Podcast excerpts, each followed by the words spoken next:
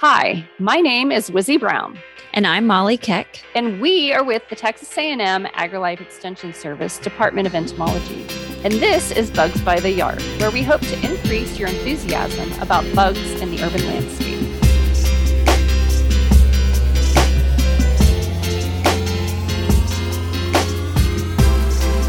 On this episode of Bugs by the Yard, we are going to be talking about the milkweed butterflies. And again, taxonomy is just absurd, in my opinion.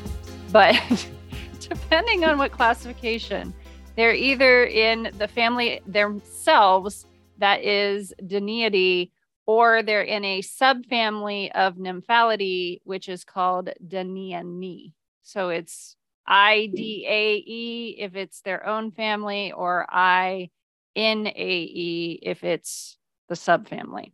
But regardless, the majority of the butterflies that are in this family are found in Asia and Africa. And there's only four species that are found in North America. And they're usually like, well, if they're not migrating, they're usually in the southern part of the state. So, milkweed butterflies are very closely related to the brush footed butterflies.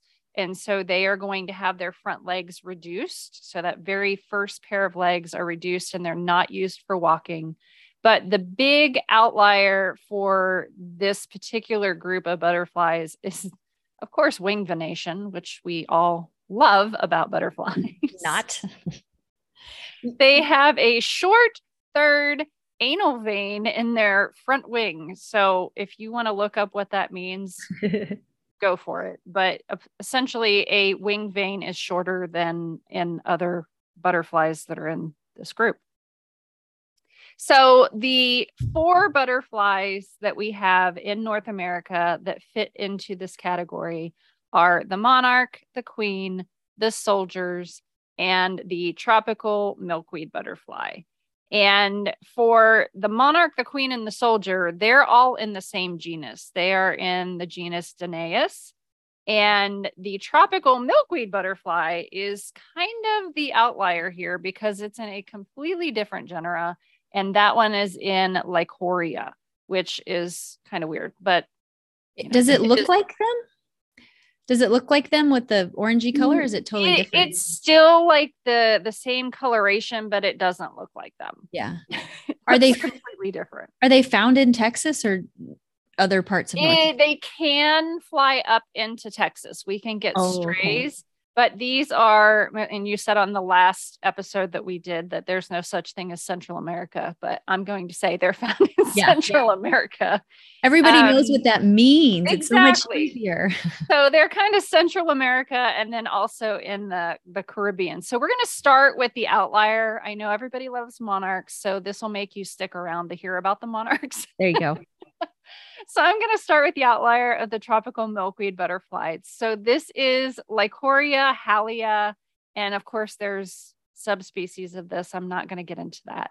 And the caterpillar for these are going to be black and white in color, and they have really wide bands of black and white. And then they have a pair of tubercles, which are those kind of fleshy, horn looking things. And those are right behind the head, kind of attached on the thorax. So the caterpillars of these are going to feed on papaya, they feed on fig, they feed on a plant called Jacaratia, which is hmm. wild mango. And then it also says that they feed on blood flower. So I had to figure out what blood flower was. And that is also what we are calling tropical milkweed here in our area. So they are huge fans of the tropical milkweed. So tropical milkweed is also called Mexican butterfly weed, but that is typically what you see in the nurseries and stuff. And so yeah. it's for a butterfly that we really don't even get here in central Texas. the adults are going to be a kind of a yellowish tan color at the top part of the front wings and then more of a orangish reddish color on the hind part of the front wings and then they also kind of have that brown and black kind of mixed in. And there's, of course, some spotting and what. Yeah. But they are more tiger striped Oh, than cool. the monarchs and stuff. So these ones, if you had a love child between one of the monarch butterflies and a swallowtail, like a tiger swallowtail, this is what the butterfly would look like in my brain, at least. And they also, their bodies look really skinny compared to regular milkweed butterfly bodies. They just look really kind of skinny. And they're called tropical milkweed butterflies. Is that what you called them? Mhm. They're also called a tiger mimic queen butterfly. They're mimic queen. I'm looking them up so I can see what they look like. Yeah. And the adults in this case, they they do not feed on nectar people. They feed on bird droppings. So we also said Molly said earlier in the the um the previous episode that nothing wants to eat bird poop because one of the caterpillars that we talked about If these guys. bird poop. So apparently there is something that wants to eat bird poop, and it's these particular adult butterflies. You know what? They they to me their shape of their wings resemble like like a almost more of a heliconian Yes. than a But yes. monarch. So like the zebra, the zebra butterflies and stuff, it's kind of this weird mixture of heliconia with swallowtail coloration, but they fit into the milkweed butterfly family. And it's it's just like a I don't know, this weird morph of everything. They're very pretty. They remind me of like an ocelot with uh, somehow uh, with that spotted. oh yeah, with the stripes and stuff. And, Yeah, yeah. they're cool. But again, you're not going to see them in most parts of Texas. If you live in South Texas, you might catch a stray flying through at some point. So these are mostly tropical type stuff. So, our next one we're going to talk about are the soldiers. And these are also known as tropical queen butterflies. So, Mhm. these are Danaus eresimus. And with these ones, the caterpillars are going to be black, white, and yellow. They have stripes. And with them, I kind of think of the bands on these caterp- caterpillars as being thinner than Mhm. you would think of on the monarchs and queens. They also the queen does the same thing, but they have an extra pokey thing in the middle. Yes, yes. So three Soldiers are pairs of tubercles on the body. They have one like right behind the head, one on their thorax, and then they have one that's at the t- kind of tail end of the abdomen. And their things are longer than the queen's. Yeah, they're really, really long. But like, how would you know unless you had them side by side? Yeah, exactly. Or you deal with them all the time, Right. which you know I don't. Um, larvae, of course, are going to feed on milkweed, and the adults of these are kind of an orangish brownish color. yeah. and they have kind of black that goes around the all the edges of the wings. It's kind of like ringed in kind of this blackish dark brown color and they have like they almost look like little white freckles. Yeah. I mean, they're not even really spots per se. It just they look more like freckles on them. And the wings for them are really not going to have really stark defined black wing venation like you think of with a monarch butterfly. Yeah, they're like a faded monarch almost. And Yeah. people, I with soldiers and queens get get they you when you see them flying, you assume it's a Yeah. monarch. They say it all the time, and they also kind of look like. Uh, well, well, get to them at one point, but they also kind of look like um Gulf fritillaries a little bit when they're flying with that Oh, orange. Yeah, yeah, yeah, they do. But the Gulf fritillaries aren't going to have that ring around their wings that's that darker color. And then when we're talking about monarchs, queens, and soldiers, just so I don't have to repeat myself, even though I probably will, all of the males are going to have a scent patch that mm-hmm. is called a androconial patch and that is on the hind wings. So you'll see this kind of black dot that's almost kind of bumpy and raised up on their hind wings. So that's actually how you can tell a male from a female of these. If they have that patch on their wing, then that is going to uh, be the male. And the purpose of that is it actually it releases smells or pheromones that the males are going to use during courtship.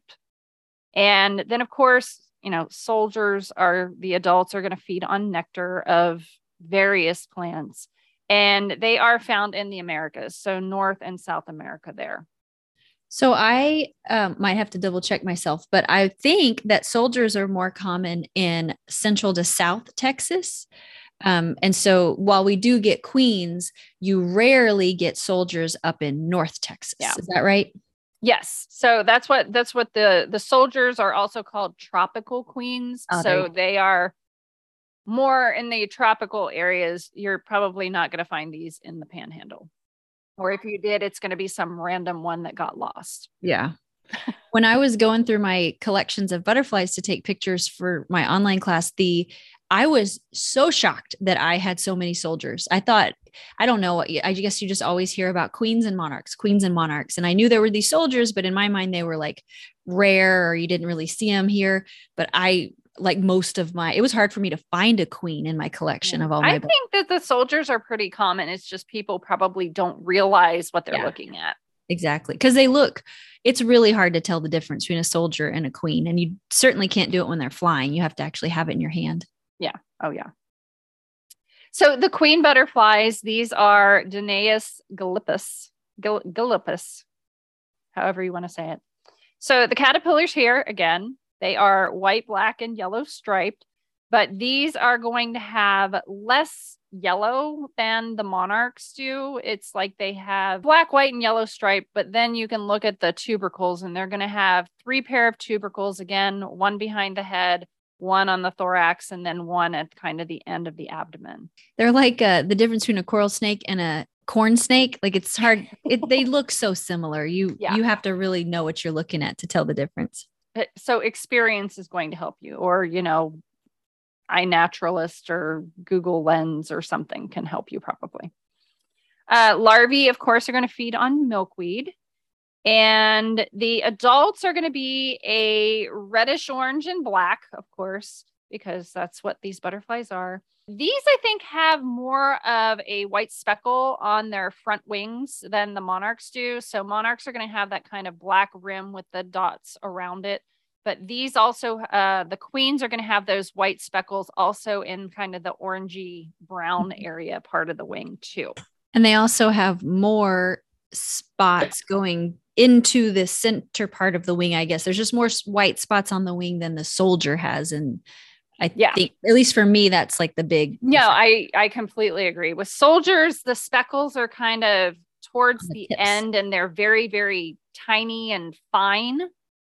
With the queen, I, I would actually say that they have spots because yeah. they they seem more defined and they do go like closer in towards the body.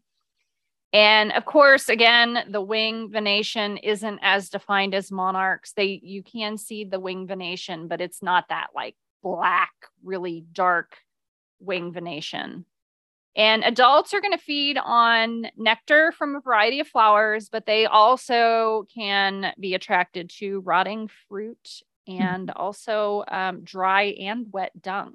So yeah. they're going to be getting like minerals and salts and stuff from that have you ever had people call you and be like, "Are they sick? What? They're on my dog's fresh poop," and I'm like, "No, they just eat." What are they doing?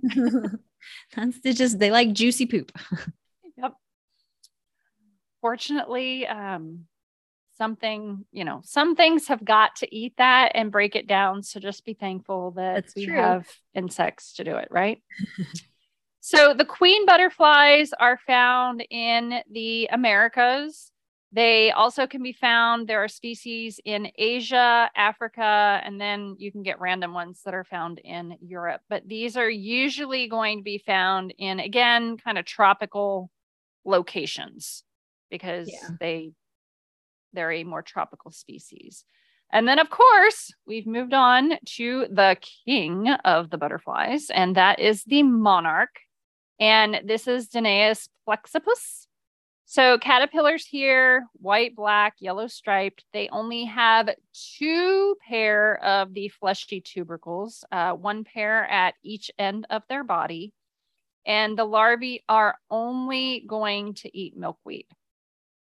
The adults here, I think, you know, me describing these is kind of ridiculous because I think everybody knows what yeah. a monarch looks like. But in case you have just been born or you've lived under a rock, um, adults are going to be orange and black and the wings are going to be ringed in black. They have two rows of white spots that kind of go in that black area. And they have very distinct black wing venation. You can yeah. really, really tell where the wing venation is. And on the hind wings, they have a, again, we're going to talk about wing venation they have an enclosed cell. So it forms kind of a little loop yeah. or a U shape on that. And that will differentiate it from a butterfly that looks very close to this, but is not a milkweed butterfly. And we'll talk about that in just a minute. So the males here on the monarch are slightly larger than the females. Um, again, they have that black spot on their hind wing and the adults are going to feed on a variety of nectar from flowers and stuff like that. I wonder if um if the males are bigger than the females because when they were developing all their energy allowed them to grow long limbs like wings but females might have shorter wings because their body is more robust to have all the eggs in them yeah yeah, the females are kind of pudgier than them than yeah. the males are. Yeah. They have to be. They have to have all those babies in. Yeah. The monarchs actually have six subspecies. and really? depending on where they are located, it's a different subspecies. So we're talking about um, the genus is Danaus, the species is Plexippus. So the ones that we have in North America or the Americas that do the whole migration thing, those are Danaus plexippus plexippus. So plexippus is the subspecies there. There are some that are found in the Virgin Islands that are leucogyne. Uh, that's their subspecies. Ones that are in Puerto Rico are the subspecies portorensis. Hmm. Um, we have some in Tobago, which I don't even know where Tobago is. I'm assuming the Caribbean somewhere. And that subspecies is tobagi.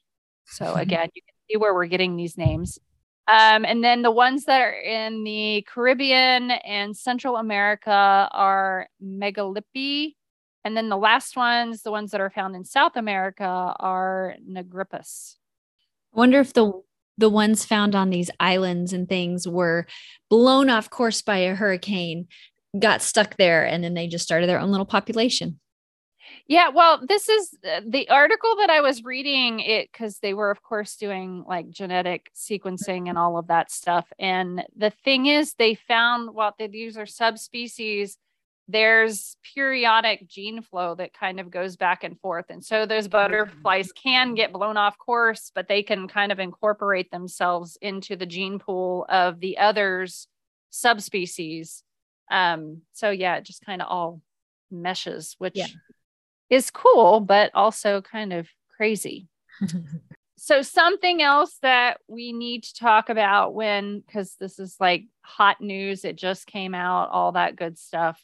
The International Union for Conservation of Nature released a, I don't even know, they did a press release this um, well, I'm going to say this week when we're recording, um, we're recording on July 29th. So the press release was from July 21st, but you're not going to hear this until August.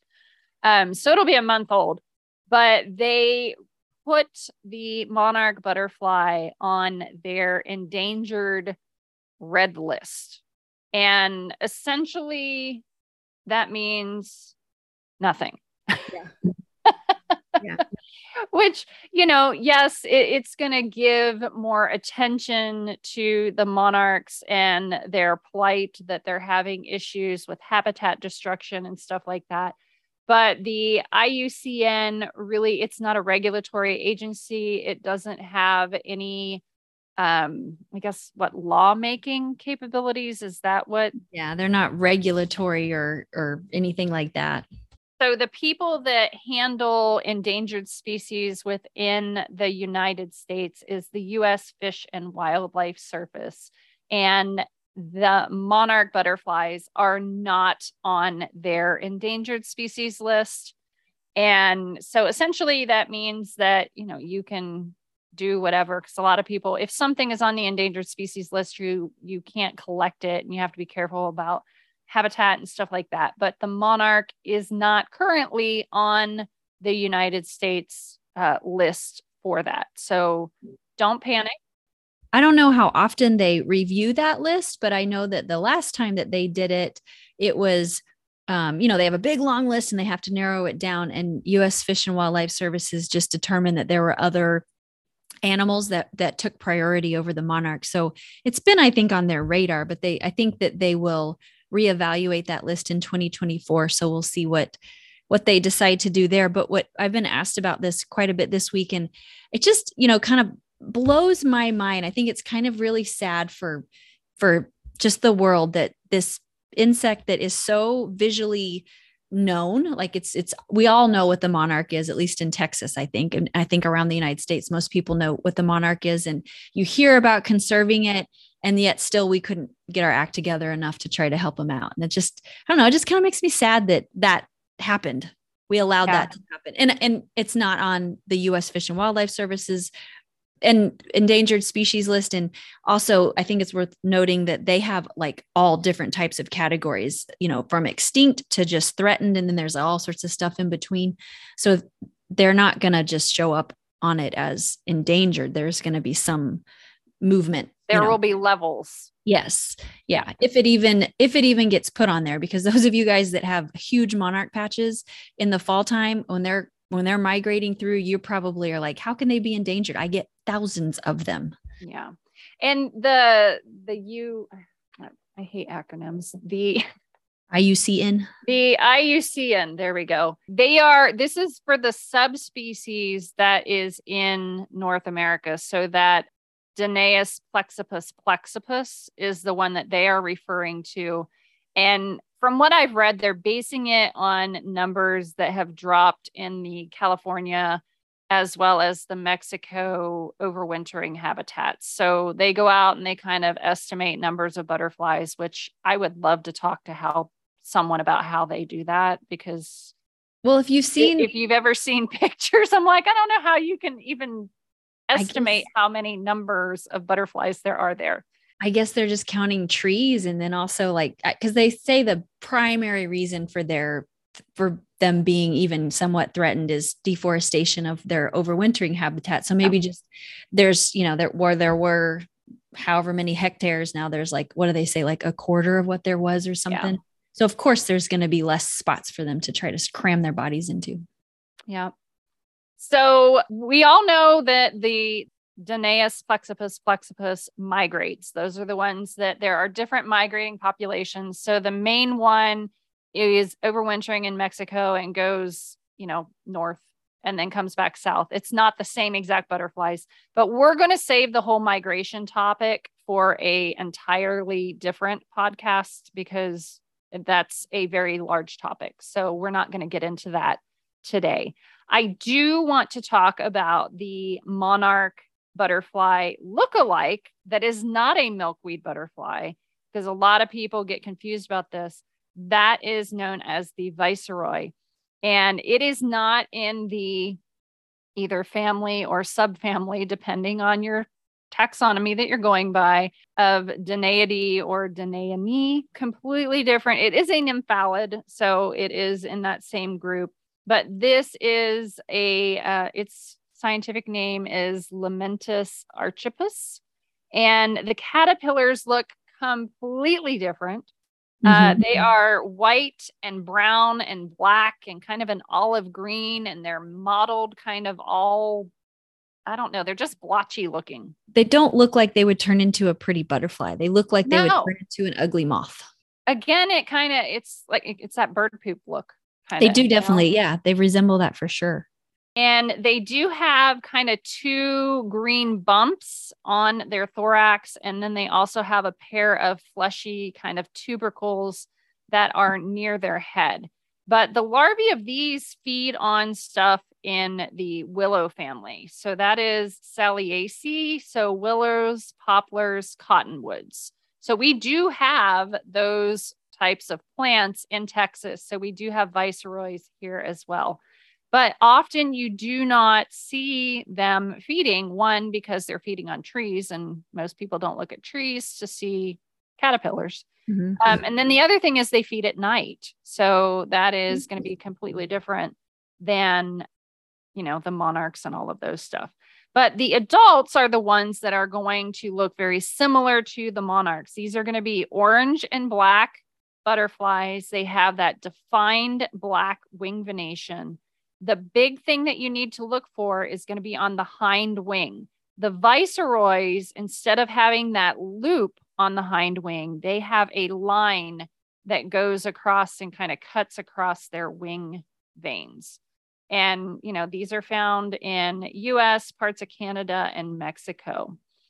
Uh, something I do want to talk about that is really cool about the milkweed butterflies as well as the viceroy, there are toxins that they incorporate into their body. So if you've ever dealt with milkweed and you're growing it and you break it open, it has that milky sap, and that is a toxic substance. And those are essentially alkaloids that they have in there. And the caterpillars that are feeding on that plant can incorporate in, that into their body, and it makes them toxic or unpalatable to predators that might eat them. And so those predators are going to learn not to consume them because they taste bad and it kind of makes them sick and they end up barfing.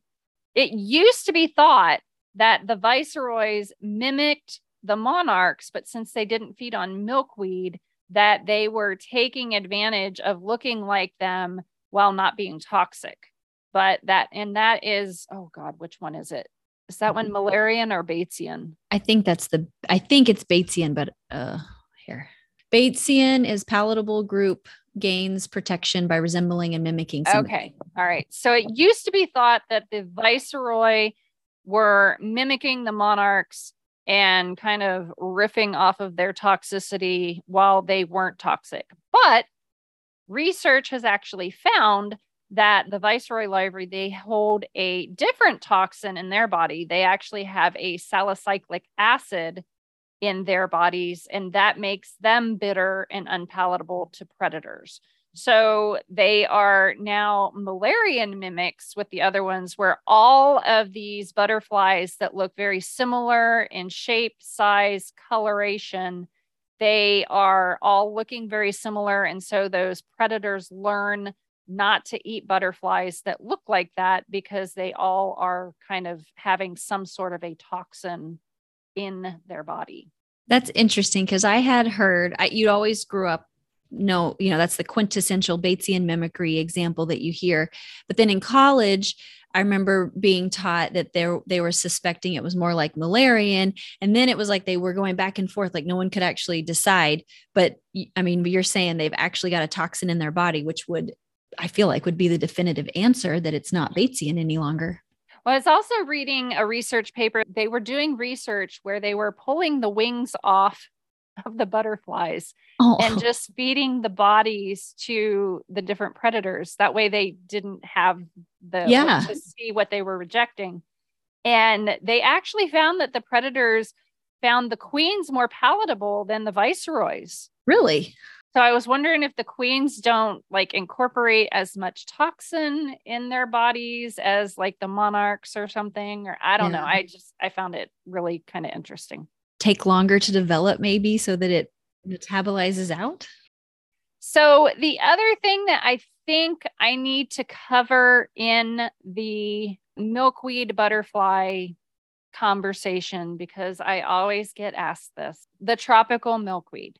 We we mentioned about the tropical milkweed butterfly which is part of this group but tropical milkweed is not a native plant to Texas, but this typically is the one that you will find in nurseries for sale. So the tropical milkweed is the Asclepias cur crassifica. I cannot. Cur- yeah. Yeah. That one. Crassifica or something. I can't remember how it goes. So that one is not the greatest to plant if you want to encourage these butterflies. It would be better if you go with native milkweed species, which there are a bunch of them. Asclepias is the, the genus of these. So we have tuberosa, which is called butterfly weed. We have texana, which is Texas milkweed. Incarnata, which is the swamp milkweed. Asperula, that one's known as antelope horns. I personally love that one. I've never uh, seen a monarch on it. I, we used to have tons of them on our property. Never saw a monarch once. We have Engelmannia, which is Engelmann's milkweed. I mean, there's there's a bunch of them in here. So the thing is, these can be really difficult to one find, find. in nurseries. Sometimes you can find seed, and seed can be somewhat difficult to get it to actually germinate and grow. So it can be a challenge, which I find really kind of crazy because if you think about milkweed, it's just like it grows and it's native. And so you think that you could just chunk out the seed and it would do its thing. But that's that's not what I hear happen. Yeah. And that's not my experience in what happens. So that's why people usually resort to the tropical milkweed because it's it's available in the nurseries. It can be problematic for several reasons. One, it can harbor the OE, what bacterium or whatnot. And that mm-hmm. can cause the monarchs to have deformed wings when they emerge out, and then they'll actually end up dying. That could be a whole entire topic of podcast on its own. So I'm not going to get into that further. The other thing is that if you still have your milkweed growing when those butterflies are coming back through Texas to migrate into Mexico, there are populations that have been known to lay eggs and then you know january i have somebody calling me because they have mm-hmm. butterflies and they don't know what to do with them especially this year when the when all of the um when nothing froze back because we were so hot even into October and then we had super mild winter. So even though it's blooming and it looks good, you still have to remember to cut it down. If you have tropical milkweed in your landscape, I'm not saying tear it out. I am saying cut it down several times throughout the season, and that can help reduce the uh, bacterium that grows up and or that grows and can actually reproduce in the plant and cause that OE problem. But then cut it to the ground at Labor Day. Mm-hmm. That that's kind of my hard and fast rule for myself, and I encourage other people to do that as well. If you're going to grow it in your yard, cut it to the ground at Labor Day. That way, those butterflies do not have the opportunity to lay eggs on it and start that life cycle and try to do their overwintering here in Texas. We want them to continue on and go to where they're actually supposed to. So just one more thing about that OE thing. They and the, one of the reasons why you want to cut it down is that it, when there's a lot of butterflies visiting a flower over and over again that's when those when that oe builds up and becomes really bad. Yeah, and i think like it's spores yes. almost. yeah. And i think it's important to mention that all milkweed can propagate or cultivate or whatever the term would be for that.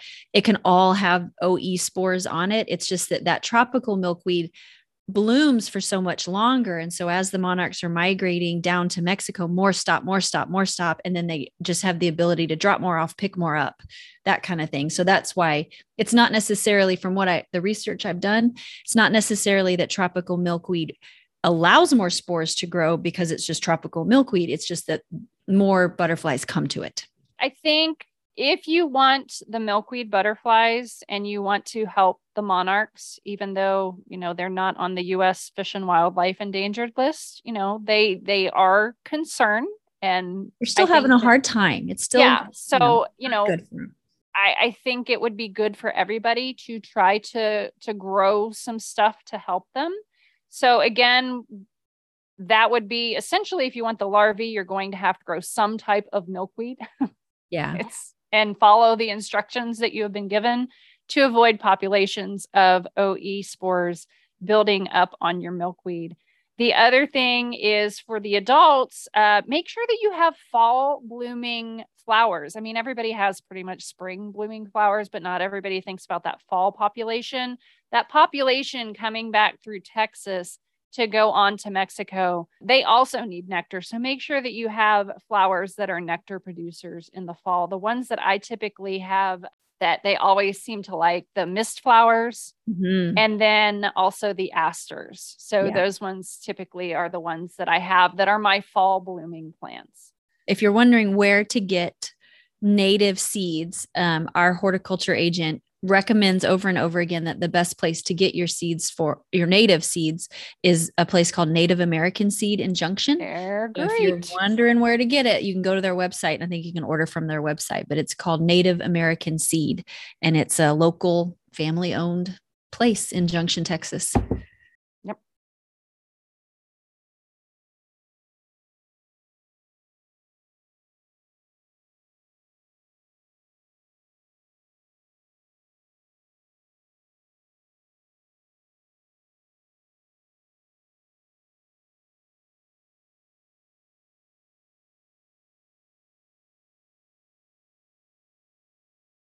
That's it for the milkweed butterflies. Again, I would encourage you to plant some plants to encourage them to find your yard. And the more people that we can get with yards that are friendly to our pollinators and butterflies and things like that, then the more patches that they're going to have when they're moving through the area. So we'll we can build up habitat if we can just do that with our yards i think you know? yeah. And now's the time to do it. Fall yeah. is the time for planting. So it it was too hot to do it this summer. Do it now. It was too hot to do anything this summer. It's still a bit too hot to do anything. So we will continue on with uh, some more butterflies next time and hopefully you are getting out and gardening and checking out the insects. So thank you for listening in, and we'll catch you next time.